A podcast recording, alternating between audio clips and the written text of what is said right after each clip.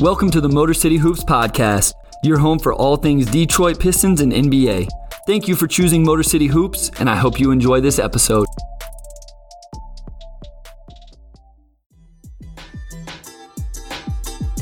Hey, Hoopheads. Once you finish listening to this episode, be sure to check out the rest of the Hoopheads Podcast Network for even more great basketball content.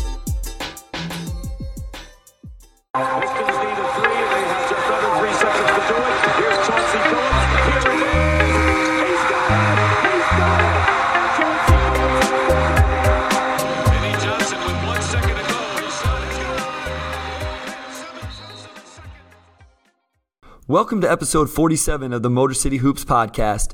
If you have not yet listened to episode 46, that is an episode you must go check out. I was joined by Eli Bashi, contributor at Piston Powered and all around Detroit Pistons superfan. But on today's episode, I have another amazing guest. Bryce Hendricks is a friend, a guy I met through Twitter and his NBA draft content, and now is a fellow contributor for Detroit Bad Boys. I'm so excited for this episode that now that Bryce is officially part of hashtag Detroit Up. Bryce, welcome to the podcast and thank you for joining me.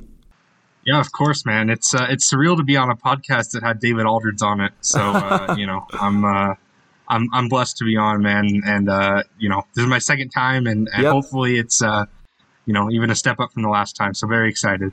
Absolutely, yeah. So Bryce was on us uh, leading up to the draft, on with us when Vlad was still here, leading up to the draft, and uh, he's going to be on, you know, very frequently now that he's a member of the Detroit Bad Boys. And and before we really get going, I want to thank Sean and Laz over at Detroit Bad Boys, not only for bringing Bryce on board, but myself as well. I know has done amazing things for Motor City Hoops and the podcast and just giving me a platform to share my content. And now it's going to introduce all of you to the incredible content creator that Bryce Hendricks is, um, which we're going to get into right now. Bryce, you kind of went and did a breakdown of, of all the rookies, but even dove into some of the ones that maybe not as heralded. You know, it's it's easy to get excited about doing a breakdown on Cade Cunningham, but I want to talk a, uh, about a couple guys that we didn't see in summer league due to injuries and the, what you saw when you broke those guys down. So let's start with Chris Smith, the undrafted free agent coming off an ACL injury with UCLA. What what can Pistons fans be excited about him and the two way contract he's on? So Chris Smith is just one of those guys that I, I was really happy the Pistons took a bet on because he's a wing, and and I just find it's it's so important to build out your roster with wings. Uh, they inherently just have more positional versatility. Uh, Smith is someone who I had as a first rounder last year before he withdrew, um, and, and, he was going back to college, and he was having um, one of the best shooting seasons of his career and uh, you know he he sadly tore his ACL right um, right at the wrong time and and missed the back half of the season and going undrafted. But I was a very savvy pickup. Um, what I like about Chris Smith is that every year he's really improved on something. Um, he kind of came into UCLA his freshman season as, as sort of just a bouncy hyper athlete. Um, and he developed into more of an on ball player come his junior year. And this last year, you know, not super high volume, but he was shooting 50% from three in 12 games before he tore his ACL. Um, I think the shot looks a lot better than it ever has. Uh, he's a smart passer, he's a s- smart defender, and he's a pretty good athlete. I think there's a lot to like there. Um, I think, you know, it probably was the ACL that, that made him go undrafted. And in the modern NBA, the modern world, that's a fairly recoverable injury. So I, I really like him. I liked everything he showed at UCLA while he was there the improvement sort of trajectory he's on. Um, I I really like that pickup uh, on a two way for the Pistons. Yeah, I mean that's what I, I kind of like to remind people is this isn't the '90s or early 2000s um, you know, with ACL injuries. You know, guys bounce, seem to bounce back from those. Now, when they're reoccurring or it's one injury on top of another, like with a Klay Thompson, it's different. But I, I think you can reasonably expect that Chris Smith is going to come back full strength from that ACL injury, especially where he's probably not rush, rushing it or pushing to get back too early. So, you know, I don't expect to see a lot of him with the Pistons on that two way, but um, it'll be fun to watch him with the Cruise this season. And then the other guy is Isaiah Livers, you know, coming off the injury. Obviously, most fans know a lot about him since he played at Michigan. Um, I was excited. He was a guy I drafted in a lot of the mock drafts I did because I think shooting is a uh, was something this team really needed from last season. I think it's something Troy Weaver really attacked in the offseason. But just give some the, the, listeners again, most of them probably watched him play in college, but what you felt about Isaiah Livers um, in your scouting report with all the draft stuff that you do. So Livers is kind of he's six seven. He's really strong and he shoots, and that's sort of like the main bit of the scouting report. Um, he is a very accomplished shooter with a with a really good shooting track record. Um, I have zero doubts he's going to shoot at a pretty high level on catch and shoot shots. Um, it, the real question with him is what level of defender can he get to? Uh, he's really really strong, and that helps him hang up, uh, hang with sort of the stronger sort of driving forwards and even some bigs, but he he's not the fastest guy, not the fleetest of foot, and and he can really get uh, attacked in, in in some of those situations on switches. But he's just a really he's just a really good shooter. Um, you know, he's not he doesn't have the most versatility on that shot. He he struggles off movement, and he's not one to hit a ton of pull ups, but he spaces the floor really well. He's a good off ball mover. Um, actually, a really good finisher too, even though he's not super athletic. Um, so there's definitely some some upside there for him to kind of fill fill in as a role player. And I and I specifically like that pick after you've already taken Cade, um, especially if you plan on Killian being a part of this team in the long term. Uh, I just think you really are going to need a lot of shooting. Uh, and I just I, I thought that was a great pick at 47. He was also um, had an injury. I can't remember exactly what it was, but he ended up missing some of this tournament run. And honestly, the Michigan could have been a title team if he if he had been healthy. Um, it's it's sort of sometimes that's how college basketball goes when it's when it's one and done in that tournament. But he he's a very solid player. Um, not a guy who's going to be averaging 20 anytime soon. Um, you know, I've heard Saddiq Bey comparisons. Saddiq Bey has always had more on ball juice, has always uh, just been a savvier player with the ball in his hands. But purely as a as a kind of three and D forward, if he can handle some some good wings on defense, then I think that was a really good pickup. Okay, and so you you brought up Saddiq Bey, who yeah, I mean I've heard that comp- comparison with for Isaiah Livers quite a bit, and so let's get right into Saddiq Bey and we're to kind of utilize what we saw in Summer League to talk about what we're to see from our young guys this upcoming season. So we're to spend this episode, guys, talking about the upcoming season, but we're to do it in the context of what we saw from Summer League. And, and just to backtrack real quick, we're not to talk about Balsa Koprivica, um, but he did sign with a Serbian national team. Um, I believe he said his dad maybe had played for that team as well, but he is, you know, signed a contract to go play overseas. Um, so I did just want, want to mention that. But Saddiq Bey, he's been kind of a hot topic, um, especially with kind of the people I talked to about his ceiling and what did we see from Summer League. Some people saw this playmaking ability. I think there was a Detroit Bad Boy article that talked that Casey wants to see him um, in more of a playmaking role. I'll be honest, Bryce, I don't see that in Saddiq Bey's game right now. Um, I really do kind of see him as that prototypical, prototypical three and D type wing. Do you see that in his game more than what I'm seeing it? And just his all around offensive game? So I definitely think there's more upside than just three and D, uh, but I don't necessarily see playmaker either. I think he's probably going to settle in, or at least my hope for him is that he'll settle into that sort of in between role as like a true connector. Um, you know, say like if three and D was Reggie Bullock, a connector is Nicolas Batum, right? Like that's sort of kind of the margins I think Saddiq is playing with. Uh, perhaps even a better on-ball scorer than Batum.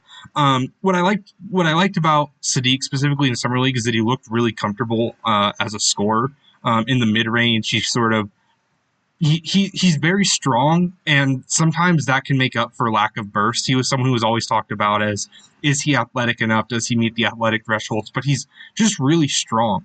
Uh, he he is really good at carving out space with a shoulder or kind of dipping into someone's hip and using that to get some space. So i liked what i saw there but i don't see like like he's like Khris Middleton. I, I don't see like that sort of high end outcome, right? He's not that level of shot maker, probably not that level of ball handler or passer. Um, but you know, if, if there's a time to find it out, it's it's right now. Um, I, I think he can definitely handle more usage than he had his rookie season. Um, and he was a very good rookie, uh, a really underrated rookie. I was super impressed by everything he did. Um, the shot is legit. I think there were, he was mentioned as a shooter pre-draft, but I think there were some questions about just how funky the form looked, and he didn't have a great track record as a shooter. It was sort of a um, I can't remember his senior or junior year, but like he kind of took a big jump as a shooter, and that's what made him an NBA prospect. But it looked legit. He looked really comfortable. Um, he's consistently got better at that. Uh, he he has really solid mechanics on pull ups. Like he's he's good at getting away from defenders, and his footwork there is really nice.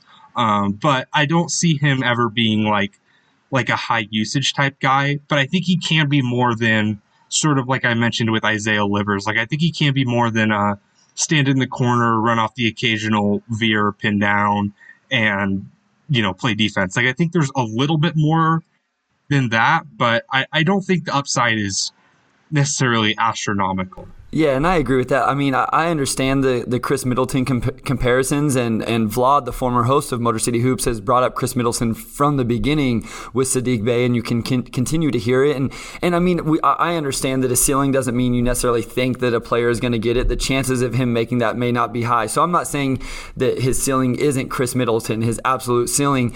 Um, I'm just not sure that I see that in his game. I think he's going to be a really, really good player. Um, you know, maybe a fringe all star. Eh, you know in his peak years. And I don't think there's anything wrong with that um, for this team. But one of my things is I'm just not sure where the opportunities come for him to really handle the ball more, play more as the primary ball handler in a ball screen situation, or attack in transition because of Cade Cunningham coming to town, you know, along with Killian Hayes and Saben Lee and, and Jerami Grant, who, you know, has, doesn't, hasn't been talked a lot about this offseason. So I, I, just don't see the opportunities as much. But let's talk about Cade Cunningham, the number one pick, everybody's favorite Piston right now. And again, in the context of what we saw from Summer League, what do you expect to see from Cade Cunningham at the beginning of the season, October 20th, in the first month or so of the season? Um, just in terms of on the court production and where his game's at, not even the leadership stuff. I expect to see um, a pretty steep learning curve. I think he's there's going to be some issues he's going to face immediately, and you're going to hear the um, some peanut gallery like, oh, like this is your number one overall pick, and then he's going to settle in and figure it out. Where the same thing with LaMelo last year. Um, he, I will say, I was a little discouraged by his sort of inability to generate rim pressure at summer league. Um, I think he's going to have to continue to work on that. Uh, he he lost weight between the end of his senior season or the end of his, his college season, excuse me, and a summer league, and I think he should try and be putting that back on. Um, he's not an elite athlete, doesn't have elite burst. Uh, his, his, best path to becoming a good downhill driver is to be stronger than the person guarding him. Um, and and if he can play like a two guard, like I, I think that makes a lot of sense, and he'll be stronger than the person guarding him. Um, but that that jumper is is picture perfect. Um, he could immediately come in and be like a high volume pull up shooter uh, with with good efficiency. Um, it's really, uh, you know, there's I think there's that one sort of famous one right where he crossed Jalen Green and and hit that nice step back, but he's really comfortable with positive and negative momentum, pull up step backs, um, sort of sidestepping into a shot. Like it, every time he shoots it, it looks like it's going to go in. Um, and that's really impressive. And, and he's going to, it'll probably take him a minute, but once he, once the NBA starts to realize he can do that, he'll start to weaponize that. Um, he is such a smart court mapper. Um, that that that jumper is really going to open up a lot of avenues for him. Uh, but you know, like like, are you with me? Uh, because you know, Cade is is someone who I think is going to be a little more polarizing than some number one overall picks, sort of like how Anthony Edwards was last year in terms of what some people are going to get out of him. Uh, so, so how are you feeling about Cade? No, I agree. I think he is going to be. Pol- he's already been polarizing. You know, after one summer league game, there was people already questioning it, and I've had people tweet at me or comment to me and say, "What's the wow factor?" You know, Jalen Green has this wow factor, and I, I believe I've said it on the podcast. Is I sat there in person in Las Vegas and watched the wow factor of Jalen Green, and it is there. He pops off at you. That athleticism is unbelievable.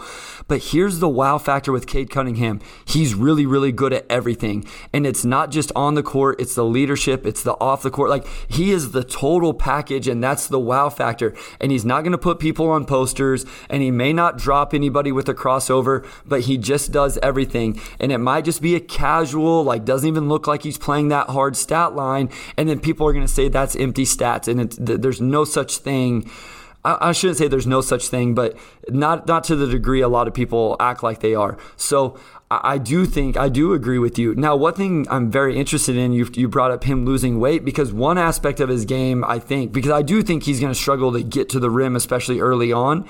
But I will, I thought he, I was interested to see if he had a little bit more of a post up game, and that's something with Saddiq Bey I'd like to see more as well. So what what do you think he kind of can add to his game between now and the start of the season? Is it putting that weight on and adding a floater? Is it a post up game? You know, what is it? What do you think could, was missing that maybe can be added in the next six weeks? It's sort of a hard timeline to really decide that, but if I were him, I'd be really working on sort of like quick hitter reads out of pick and roll. Um, you know, I, I think Dwane Casey might have to get um, a little ambitious with some offensive sets, take advantage of what Cade brings. You know, whether that be sort of pet actions to get Jerami Grant going as a baseline cutter, because Cade will find that guy. Um, but I think he might have some issues just running a straight up pick and roll early on because of that rim pressure issue and uh, the Pistons sort of lacking a, a, a, lob threat like you'd like to see. Um, you know, there there there's some guys out there who who I really wish was on this team that I think could maximize him. Um, I, also think like I think some off ball movement would be good for him. I think I think we have this sense that we want to give him immediately like this 28% usage and just go from there and just up it every year. But I think there's going to be some benefit to like running him with like a Saben Lee. Because Saben Lee isn't a good shooter, but he gets to the rim like no one's business. You know, so if you run like Saben Lee out there with Kelly Olynyk as the center, you can have run a run a Saben Lee Kelly pick and pop where Saben Lee isn't trying to score getting to the basket, but he's trying to get the ball to Cade Cunningham. Cade is then playing off an already advantaged floor. Um, I think if he could just sort of be more comfortable as an off-ball mover, you know, Cade has never once in his life had to play without the ball in his hands. Uh, maybe a little bit at Montverde, but it's not like he was moving a ton at Montverde. He just would let the other incredible players on that team do their thing. Um, so trying to get him more involved as an off-ball player too, I think could be really helpful for him because I, I, I, you know, I don't want to make this bed that he has to be your guy, your your only offensive player, and then everyone else is just sort of this dummy around him. Like I, I think he needs to be in a bit more inventive offense. Um, I, I sort of brought up uh, it should be coming out soon. I, I wrote a, I wrote a piece about um, about Killian Hayes and Cade kind of fitting together. And I mentioned that, you know, Cade's two big comparisons he got were Luka Doncic and and Jayson Tatum. And I think as a scorer, he's going to be a lot closer to Jayson Tatum early on, where this isn't a dude who's going to take all your usage, make every tough shot, uh, get a ton of floaters, get to the lane all the time. You're going to need to involve him a bit more in the offense as a whole and not just give him the ball and say, go get us something. Uh, so I'd like to see some off-ball movement, um, and, and, you know maybe a little bit of a post game would be nice because uh, he's he's going to be bigger than the guy guarding him almost certainly, and you know LeBron has become a ruthlessly efficient post player just by being bigger. So those would probably be the two things I would really point to. Yeah, and I, so I'm really glad that you brought up Cade Cunningham and Killian Hayes and the fit because that's been talked about from day one. And I, I, am with you. I like seeing Cade play off the ball. The shot looks so pure and so nice. I think it's even underrated from what people were talking about it, even from the 40% three point uh, that he shot in his one year at Oklahoma State. So I think Cade playing off the ball is fine. And you brought up Dwane Casey, and, and I, I brought this up as well. Like, I don't think Dwane Casey probably and, and JD DuBois really ran the sets we're going to see come October 20th with Killian Hayes and Cade Cunningham on the floor. Like, I, I'm assuming they're saving those for the regular season. So, Killian Hayes was very polarizing in this summer league. He was polarizing last year in his rookie year. Can you speak to what you see in that fit between those two guys? You kind of talked about Saben Lee, you know, helping enhance Cade Cunningham's game. Like Killian can kind of do some of those same type of things. So, what's your thought on the fit with those two guys, and then just Killian Hayes as a whole, um, based off what you saw in this summer league? Because again, the, you know, some people walked away from this summer league encouraged by what they saw from Killian Hayes, and some people walked away not very pleased with it. So, I think if if if Killian develops right, he's my ideal point guard next to next to Cade. Um, I think he could be a really good rim pressure guy. Um, he's six five and he's strong. He can fit into a switching system. He's a really smart passer. Um, you know, it's just I think the question with Killian, a lot of people bring up is the shot. But for me, the bigger question is how good can he be as a downhill driver? Um, he's not the burstiest guy. He is strong. He does have good t- touch, but he, he can't really go right. Um, he if he can be like a really efficient downhill guy who can sort of create that initial churn in a defense, then to me he is the perfect player, the perfect point guard next to Cade. If he can't, then it's going to be a really rough fit because if the shot's not there and the type of you know, say say the difference like so so I mentioned it's like Saben Lee, um, the difference between like a Saben Lee and like a Ricky Rubio type point guard who can't shoot is really important for the type of player you want to put next to Cade. Um, Ricky Rubio can't shoot. He doesn't generate a ton of rim pressure. He's mostly excels like in transition and when he's running a pick and roll, running it really slow, really steady, kind of fanning the ball out where it needs to go. I don't think that's what you want with Cade. You want someone who's going to be able to get downhill, generate rim pressure, create a movement in the defense, and let Cade really attack that that mismatch or or or, or the already disadvantaged defense. Um, I, I, was somewhat encouraged by what I saw from Killian in summer league. You know, specifically defensively.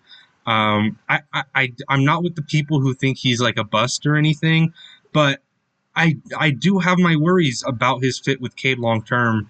Um, if if if he doesn't develop as a as a as a downhill scorer, um, because I, th- I I think it's going to be really tough then, unless you're just counting on him to be your backup point guard. Well, and here's what I will say, Bryce, and, and I, I mean I'd be interested to know if you agree with me. I actually think he is decent at putting pressure on the rim, like getting downhill, creating advantages to me, Killian's problem is he doesn't make the right decisions when he gets there. So there's been a lot of questions like he's not the quickest, most athletic guy, but I still think he has enough wiggle that he can go by guys in in isolation, not all the time, but in certain situations. He can use a ball screen, obviously going to his left better than his right. Like to me, it's not about getting to the spot, Bryce.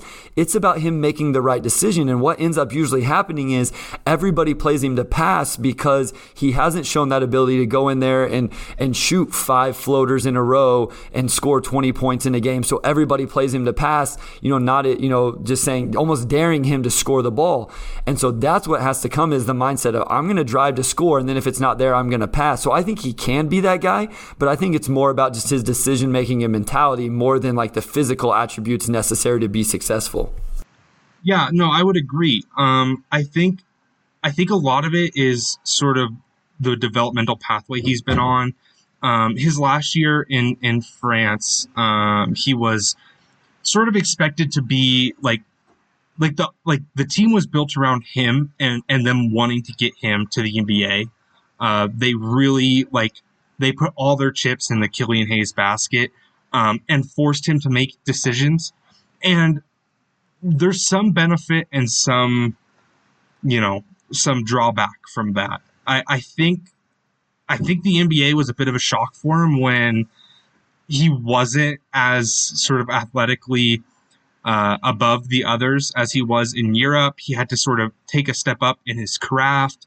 And he was just thrown off guard by NBA caliber rim protectors, NBA caliber rotations. Um, and he kept trying to make the same types of plays he would make in Europe that just weren't there. Uh, I think he can develop out of that. Killian Hayes, part of what made him an interesting pick at seven that I really liked was that he has been on a very, very steep growth curve from someone who you know, be- before that draft year, probably would have been projected in the 40s, you know, somewhere around like, like he was probably more similar as a player to what um, Juhann Begarin was this year. Uh, than what he ended up turning into in terms of like prospect profile. Uh, but he ended up having that excellent year, uh, really bursting onto the scene. People kind of tracked the development he's gone through, and it's really impressive. Uh, he's a quick learner. I just, I'm with you where it's it's he needs to develop as a finisher, not just as a get a foot in the paint and then try and spray out a pass. Because if if you're not a threat to finish, it doesn't matter if you get two feet in the paint because they'll just guard you with one guy. He needs to get comfortable in his body, jumping into players, whether it be drawing fouls, sort of finishing. Uh, I think the floater is promising. He just he hasn't used it a ton, and he's really hesitant to just like you said, like he's hesitant to like shoot three times in a row or anything. It's like he feels like he shot a couple times, now he has to pass. And he doesn't have a choice. Um, and I think that's something he's going to have to grow out of and learn to be a bit more selfish at times to make the teams. Yeah, I agree. And, and you've brought this up a couple times now. You brought up with Cade and now with Killian. And I think just to, to it, they don't get to the free throw line, and we saw that in summer league, and so that kind of worries me for the season when your two primary ball handlers, your guys that are really, you know, going to be tasked with getting downhill and getting to the rim, putting pressure on the rim, um, along with a Jerami Grant. You know, yeah, obviously there's some guys off the bench, Hami and JJ, but those two guys did not get to the free throw line very much in summer league, and so I think the fact that neither one of them does it kind of highlights it or. Uh, makes it even more noticeable. You know, if one of them was doing it, then maybe we wouldn't notice it quite as much. But it's like whenever neither of them are doing it, and it kind of looks like an issue for both where you know, Killian looks like he shies away from con- contact. Cade maybe doesn't shy away, but because of that weight and the size right now, um, kind of gets pushed off his line and isn't able to take the contact as well. Like it's a little bit concerning, but it is a young backcourt. But I want to move off the backcourt a little bit, Bryce, and talk about someone I haven't that gets talked a lot of, a lot about, but I haven't talked a lot about in recent podcasts, and that's Sekou Doumbouya. And again, another very polarizing player has kind of been talked about more recently because of this um, us being over one player on the roster. And you know, is it going to be a waive of Jahlil Okafor? Is it going to be a trade? And you know, it, I don't think it was an actual report, but there's an article that brought up the you know the idea that maybe Sekou would be traded. And I saw you tweet out and it said, You'll never sell your Sekou stock. So just tell the listeners why you're so high on Sekou. So, Sekou is um, a really athletic wing forward type player. And, and there are times uh, for me, the way my team building sort of philosophy is that that's almost enough. But I've always just bought the flashes with Sekou, and I just feel like he's never been given the right opportunity um, to do what he can do best. Um, he's flashed some shot making versatility at times. He sort of has the Killian issue where he just looks really uncomfortable in catch and shoot scenarios, like he doesn't know what to do with his feet, and it just throws his whole body out of whack. Um, but he's flashed shooting at times. He really gets downhill well. You know, we're talking about guys who. Uh, you know, being a team that struggles to generate rim pressure, he gets downhill well. Um, he's never really been tasked to run pick and rolls, but I think there's maybe some untapped potential with him there. I always thought he could do that, uh, even in before his draft year. Uh, and I think there's a lot of defensive upside there too. Um, again, I think he's sort of been deployed in the wrong role. Um, I'd love to see him in sort of like a Robert Covington or like Matisse Thybulle type defensive context where he gets to just kind of roam around and wreak a lot of havoc, especially you know, if our starting center is going to be Isaiah Stewart or Kelly Olynyk, you know, that's not the most promising uh, rim protection group out there. I like Sekou as the type of guy who can maybe help out with that rim protection if he's schemed right. Um, I just think some of the issue with Sekou, and this comes back to his, his rookie season, is just he was someone who was always going to take a specific context to succeed, a specific type of development plan, and he just hasn't been put on it. Um, he was sort of an afterthought his rookie season, and then you know these past two years, it, it uh, uh, you know it hasn't uh, gotten much better past year or, or so. Um, it's just I, I, feel like Dwane Casey didn't know how to use him, and, and, perhaps his his best place isn't here. Maybe he does need a change of scenery. It's too bad because I think the Pistons would be selling really low on him. Um, but I actually I love his fit next to Cade. Um, I think we have this we have this thought that team building is all about, you know, you get a playmaker and then you get five or four guys who can shoot around him. And I don't necessarily see it that way. Um, I really like Sekou as a potential switch defender, or like I said, that sort of small ball five type rim protector, or, or uh, sin four rim protector. And, and I, I like what he could bring offensively if he was put in the right role. You know, a lot of movement, uh, trying to get him downhill a lot. You know, normalizing and, and simplifying his decisions, his reads. Um, I just, I still think there's a lot of untapped potential with Sekou. He's still really young. Um, he was, I want to say, the youngest or like second youngest player in his draft year. Um, there's just, there's still just a lot there, and it might not be with the Pistons. This might not be the best place for him to grow, but he's he's just an athletic wing who's flashed decision making, who's flashed defense. Like that's the type of player I really want to buy stock in, and I who I think has a place in the league for the right team. Yeah, and I mean, I think what you the defense was really shown in the summer league. You know, so we're trying to you know use the summer league context to talk about what we're hoping to see from these guys. And defensively, I thought he really showed out well in the summer league. I actually agree with you. I didn't think he was a great fit on last year's team because of the lack of shooting, and it seemed like he was always on the floor with two other guys who wanted to cut to the rim as opposed to you know, stand out and, and space the floor. So like he would make a cut, but also Tyler Cook wanted to make a cut or Josh Jackson wanted to make a cut. Now he may still run into some of that depending on the lineup, but you're right. If you have a Cade Cunningham or a Killian, you don't have to necessarily put four shooters around him, but you can put three shooters around him and then a guy that cuts really well like Sekou. So I think he may fit a little bit better this year with the run the floor, hard cuts in in the half court. And then you brought up the pick and roll. And when me and Koo from Locked On Pistons, we talked about this, and Koo looked it up on Synergy, and it's just not an area, a, a situation he's been put in a lot as a pick and roll in the pick and roll, uh, the roll guy. And he actually has fared very well in it. So I'm interested to see if we see more of that. But I'm with you. I don't know as that I'm as high on Sekou as a lot of people. Um, but I do. I've I've went on the record saying I want to see him get a full 82 games this year to see what he can do can do and kind of in constant rotation minutes. Um, but you kind of brought up how young he was, and so I want to transition that into something that I kind of tweeted about um, this morning. We're recording this on Wednesday night, and that's just kind of some of these different rotations the Pistons could roll out this year. So we're going to kind of have just a little bit of fun, but I mean some seriousness with it as well. So I tweeted out one of them was the all 20 year old lineup, and actually Saddiq Bey is 22. There's only four guys that are that are 20, but Killian Hayes, Cade Cunningham, Saddiq Bey, Sekou, and Isaiah Stewart. Is that a lineup you think we could actually see this year? And you think it's a lineup that could be successful? Not successful in the traditional sense of like winning games. Uh, but I think it could be successful in in getting guys different opportunities. Um, I really like that lineup if you're going to let Killian play on ball a lot, um, get him in pick and rolls with Isaiah Stewart, try and get you know, try and figure out maybe if Isaiah Stewart can really operate in the short roll at, at a high level. Um, you know, maybe run some some dummy actions to get Sekou as a cutter and and have Isaiah Stewart operate in the short roll with two elite shooters on the wing. Um, I, I really like that there. My worry with it is that I, I don't know if they'll be able to play in transition a lot. Uh, that sort of I think if you're trying to play that group in transition, you're relying a lot on Sekou and and Cade to sort of carry the transition load. Uh, Isaiah Stewart's an okay transition player. Saddiq Bey can spot up in transition, but that's not what I would call like an elite transition group. Um, but I, I I think that could be a really fun lineup, and I think it would give if if Casey were to take this season and not think about it in terms of wins and losses, but think about it mostly through the lens of really trying to develop these players and get them in different situations to see where they excel. Um, I really, really like it in that way because I think that's one of those lineups where you can really get Cade going off ball.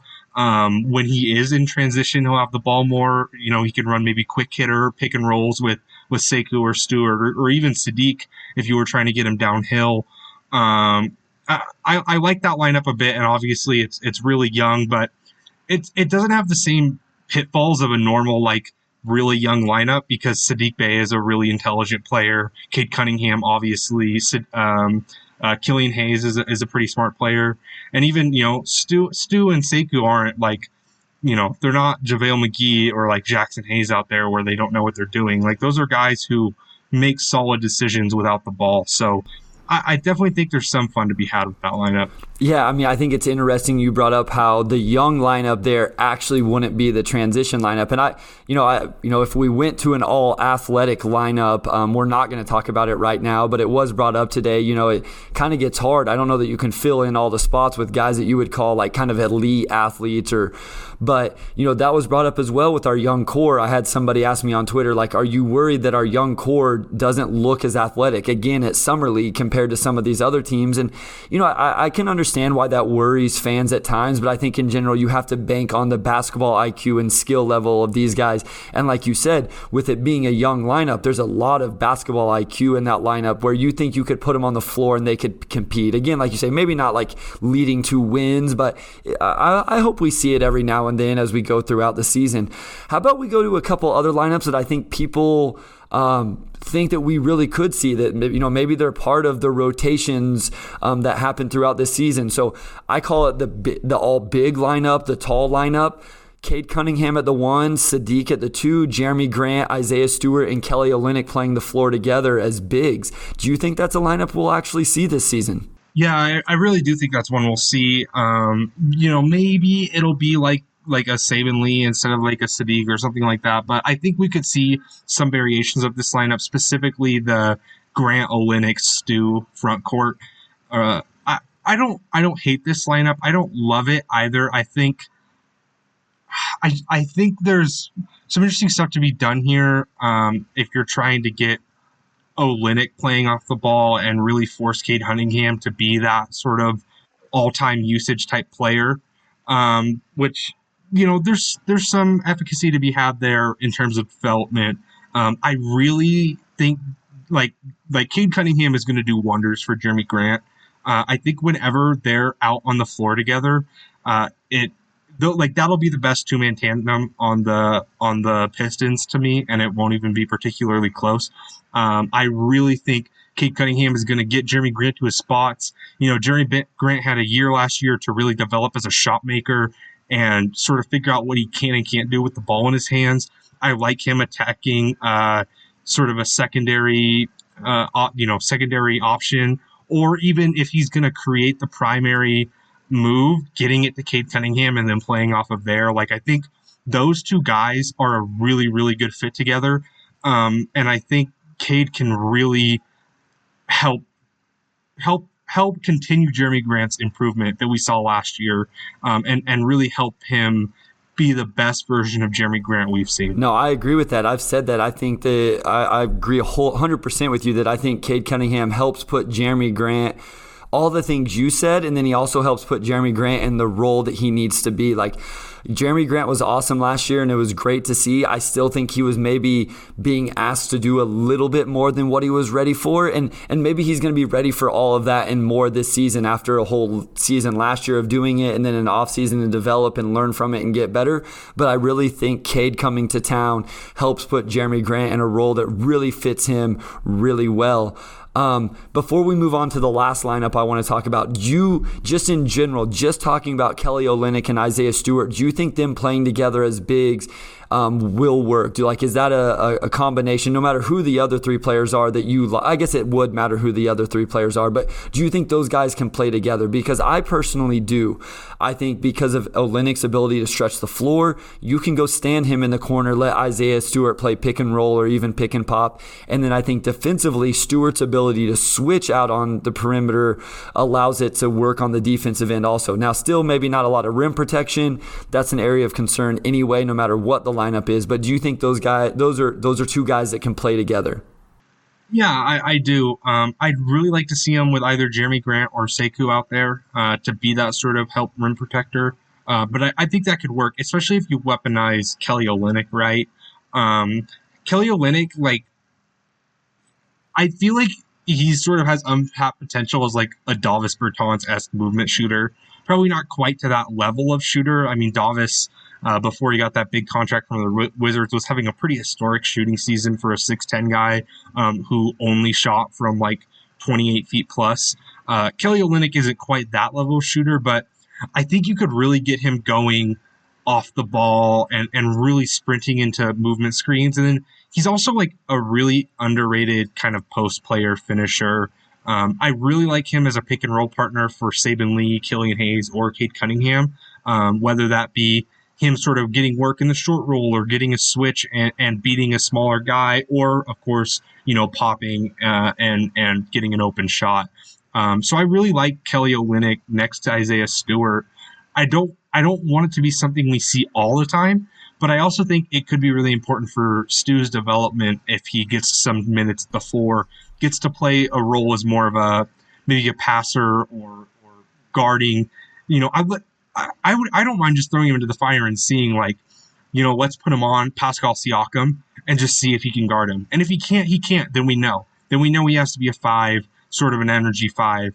But if he can be like like legit really slowing down a Pascal Siakam or a you know Khris Middleton's probably too much of a shooter, but you know guys like that uh, sort of wing forwards, like if he can guard those guys okay, then I think you're really you know cooking a beef stew, I guess. Uh, you know, cooking with gas with him. Um, I, I I I like that for his development a lot. So yeah, I think that's a lineup I hope we see. Oh, no, I I love that you brought that up. I mean, like you said, this is the year to. I think this is still the year to find those things out. You kind of brought it up earlier. I want to go. I, I want us to try to win as many games as possible. I think we will. Um, I think the organization. I think it really tore Troy Weaver and the organization up, as it would anybody losing all those games last year. So I think they're going to try to win as many games. But I think I hope that we still see things like that. Like, and it may be hard to watch if it doesn't work out. You know, last year they tried an Isaiah Stewart, Mason Plumlee lineup that didn't look very good. But I agree with that. You know, I think you go find out some of those things about your guys, about your lineups. Um, so I hope we see some things like that the, the last one before we go around the NBA for just a little bit, and that's what I called the shooting lineup. So Cade Cunningham, Frank Jackson, Saddiq Bey, Jerami Grant, Kelly Olynyk, all guys that are flirting around 40% from the three point line. This is a lineup I truly think we're going to see quite a bit. I love Frank Jackson next to Cade Cunningham. You just brought up Kelly Olynyk playing with Cade Cunningham. I really think this is a lineup that, that could work really well. Um, I think even defensively, even though Frank's not very good, I think you can hide him a little bit. And Kelly Olynyk is at least a neutral defender. What do you think about that shooting lineup? Yeah, so I'm a known Frank Jackson stan. Uh, I've been in love with him since I saw him in New Orleans. I um, I think he is a really, really versatile shooter, specifically with pull ups. Um, he has a, a, good ability to score in the mid range or from deep, coming off, you know, screens, coming off pin downs. Um, I really like Frank Jackson. Uh, I hope we see quite a few minutes from him. I think, I think, uh, well, maybe before we move on, I want to ask you about what you think the starting lineup could be should be because I might have a hot take, but I, I might argue that Frank Jackson should be our sixth or seventh man type guy. Um, so I, I really like this lineup here. This is another one where I feel like this is one of those lineups where you're just going to give Cade the ball and and see how it goes. Um, again, I think this lineup could be really effective because him and Jerami Grant are on the floor together with Saddiq Bey. That just, to me, that just that just screams like it's going to work. Those are probably your three best players. Um, they're going to have a lot of space. Uh, I would really want to use Jerami Grant as the roll man here, pretty much at all times. Um, he kind of makes up for everything Cade lacks uh, in terms of getting to the rim and finishing. Um, and he's not a bad passer either. So you surround him with the space, you get him going downhill. Uh, he makes a quick corner pass to Kelly Olynyk, who either shoots it or you know moves it up to a Saddiq Bey. Like there's there's just a theory here that makes a lot of sense. I, uh, so yeah, I, no, sorry. I was just gonna say I love that. I love the idea of Cade and Jerami Grant and pick and pop, pick and roll. And then with this lineup, you have Frank Jackson, Kelly Olynyk, and Saddiq Bey around them, ready to catch and shoot. Like, are you kidding me? Like, I, I love that. I, I, hadn't even thought about that. I've talked about Cade Cunningham, Jerami Grant running pick and roll at times, but man, that is that is awesome. I really like that. The thought of that right there. And um, so I'm gonna go ahead and answer your question, then I'll let you talk on it. I was actually on Locked On Pistons with Koo last night. Um, and kind of this got brought up. I think the starting lineup, at least to start the season, is going to be Killian, Cade, Bey, Grant, and I actually like the idea, idea of Isaiah Stewart starting because I like Kelly Olynyk in the second unit providing some of that three point shooting that might be lacking depending on who they decide to go with in the second unit. Now, that could change depending on who they decide. And I still want to see Kelly Olynyk play with Cade Cunningham and Killian Hayes because I think he really helps them. But I see Killian Hayes ending up running the second unit a lot as they stagger minutes. But right now, if I had to put money on it, it would probably be those guys for my starting five. Yeah, so that's fair. Um, I think where I really differ from you is that I would switch. I would switch Kelly Olynyk and Isaiah Stewart, and then I would also switch Killian Hayes and Saben Lee. Um, I, I, feel like that's maybe my hottest Pistons take is that I want Saben Lee to start, but Uh, I, I think Saben Lee is, is the type of point guard you want next to Cade um, early in his career. Maybe not the point guard, but I think the touches I want Killian to get, I'm much more comfortable with him getting next to Frank Jackson, Hami Diallo, uh, you know, Isaiah Stewart, and, and Sekou. Um, the, that's sort of the lineup I want him in. I want to force him to play fast. I want to force him to be the playmaker, the scorer. Um, I don't think you're going to do that with Cade. I think you're going to force him off ball too much. Um, and I don't think he's going to maximize Cade either. I, I, I want to see Saben Lee start, even though I don't think he's better than Killian Hayes. I think he's better at what you want him to be better at. Um, and then maybe you close with Killian Hayes uh, and, and Stu. Like I, I, like that as a closing lineup, and that's what you want like your best lineup to be, but I think I would prefer Saben Lee as my starter. No, that's awesome. Like I, am I'm, I'm here for it. I think that's very interesting. I, I love anybody listening to this. Um, I would love hit us up on Twitter on the Detroit Bad Boys if that's where you find us in the comments and let us know what you think about that because that's a first for me. Um, and, and, like I said, like I, I think that's very interesting. I, I'm I'm high on Saben Lee as well. I don't know that I think he's there yet. Um, I just wrote an article on Detroit Bad Boys. If you guys haven't seen it yet, make sure you go check that out. Um, but very interesting take here from Bryce on the starting lineup. And again, I, I just want you guys know I like to always, because sometimes I think people think people say stuff just as hot takes or to get clicks or whatever. Like, Bryce is not that type of guy. So like this is 100% something you believe in, kind of thought about, and as you outlined there. So um, I, I, hate to leave the Detroit Pistons um, off with that, but I do want to get a little around the NBA in our last 10 minutes. We have about 10 minutes left to go here. So Bryce, you essentially watched. I don't know. You can correct me if I'm wrong. You watched a lot of the summer league games. You would tape them and go back and watch them. I'd see you tweeting about it. I just because of time, I'm only going to ask you for one, but who is one guy, obviously outside of Detroit, that you kind of took away from Summer League? Like, wow, he, he kind of impressed me. And I know it's Summer League, so we're not going to overreact, but one guy in Summer League who really showed out, or maybe a guy who you're like, man, he kind of struggled more than I thought he was going to? So, you know, I, there's a lot of names I could bring up here. Uh, for me, Summer League is mostly about kind of scouting back end roster guys. Um, for the most part, I can't think of one player that I've ever really changed my priors on uh, based on summer league.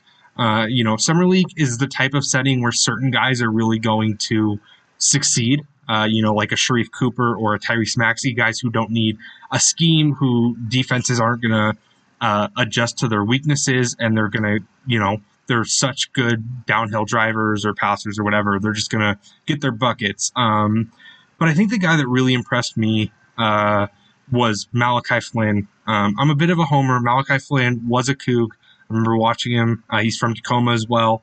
So I'm a huge Malachi Flynn fan. I had him sixth on my board last year, but he just, he does, like, he does ev- everything you would want him to do. Um, he runs one of the best pick and rolls for any player his age in the world, in my opinion. He is so good at playing at a good pace, getting good shots for himself or others. Um, he's a really solid defender. Uh, he can get downhill or he can shoot. He can play on or off ball. And he just got to show that all. You know, he didn't have the most efficient summer league, but that Raptors summer league team was, you know, I don't like to talk about bad summer league teams, but, you know, he was basically forced to do kind of everything when he was on the floor. He only played uh, one or two games. I can't remember exactly, but he was everything I, I wanted him to be. I hoped he would be. Uh, I was really impressed with Malachi. No, I agree. Malachi Flynn is a guy who I didn't know a ton about. Um, and then he caught my eye when I was actually doing some NBA breakdowns of some other players and for a different project. And I was like, man, like it wasn't even the Raptors. It was somebody, they were just happened to be playing against the, the guy I was watching. And I was like, he just kept jumping off the screen at me and kept jumping off the screen at me. I was like, man, this guy is really good. And then again, I was there for the, you know, opening night of Summer League and he looked really good that night. And you could just tell like he, he, he looked different than everybody else on the floor. Like you could just tell he really almost didn't belong there, and he was the best player on the floor, and it almost didn't even look like he was really trying. So I'm really high on Malachi Flynn as well, and really interested to see what kind of year he has with Kyle Lowry gone. You know, and I assume a backcourt of him and Fred Van, Fred VanVleet kind of running the show back there together. So as we look at just the NBA in general, and, and, you can take this from the draft, from the free agency, a combination. What's one team in the association you just really, really like what they did, Bryce? Like just all around off season, you kind of feel like they crushed it, whether, like I say, whether it was the draft, free agency, trades, or all of the above. That's tough. Um, I'm really happy with what my Jazz did. Um, I, you know, it's small stuff, uh, but I, I like what they did. Um, I think the team that I'm always drawn to, they're going to be, I guess, my third team this year behind the Pistons and the Jazz. Uh, it's going to be the Hornets.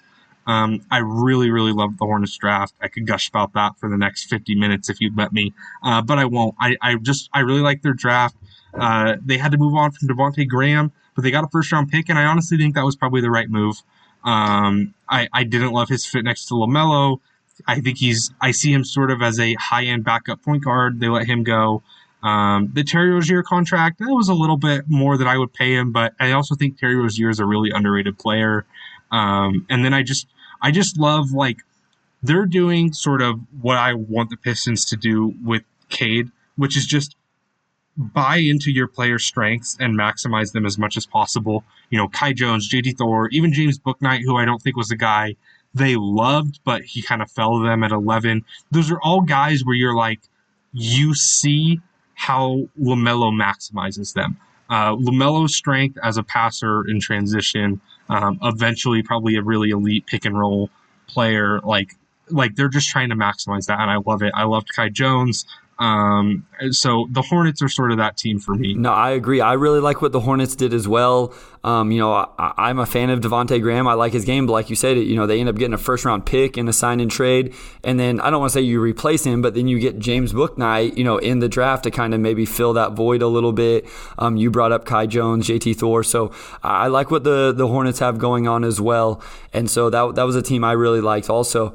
How about a team? Last question here before I let you go, Bryce. How about a team that maybe you know, I hate to be overly negative, but maybe a team that left you scratching your head this offseason that maybe you just weren't as high on what they did. Maybe you didn't like what they did in the draft. Maybe you didn't like what they did in the offseason, or maybe they just didn't do anything in general when you thought they had an opportunity to do so. Um, so apologies to my to my friends uh, Mark Schindler and Evan Zaucha because uh, they loved what this team did, but I I'm I'm still to this day scratching my head, and that's the Chicago Bulls. Um, I I struggle to think of a move they made that I that I liked. Um, I think Ayo Dosunmu at 38 was an okay pick, but I thought David Johnson was a better version of Ayo, and he was still on the board and fell to 46 or 47 to the Raptors. Um, and then you know the DeMar DeRozan signing, uh, just just going all in on a team that I don't think is a top six team in the East is just it's just rough for me. And I understand if you're like a Bulls fan, why you would really love this, right? I, I feel like Bulls fans have been neglected um, by their ownership and, and their, the way their team has been run for a long time. Um, but I don't think going all in on a team that uh, I don't see a world where they get out of the first round unless Zach LaVine takes some enormous leap and becomes, you know, a top five scorer in the NBA which you know is not out of the question. But it, I think that's also sort of a reach. Um, I didn't like the DeMar DeRozan contract. I especially don't like that they had to give up Thad Young to get him. Um, I thought Thad Young could really, really help this team um, if they're trying to do what they're trying to do. Um, and then you know Lonzo Ball is okay, but you're I think you're sort of asking him to play a role he's he's not best suited for.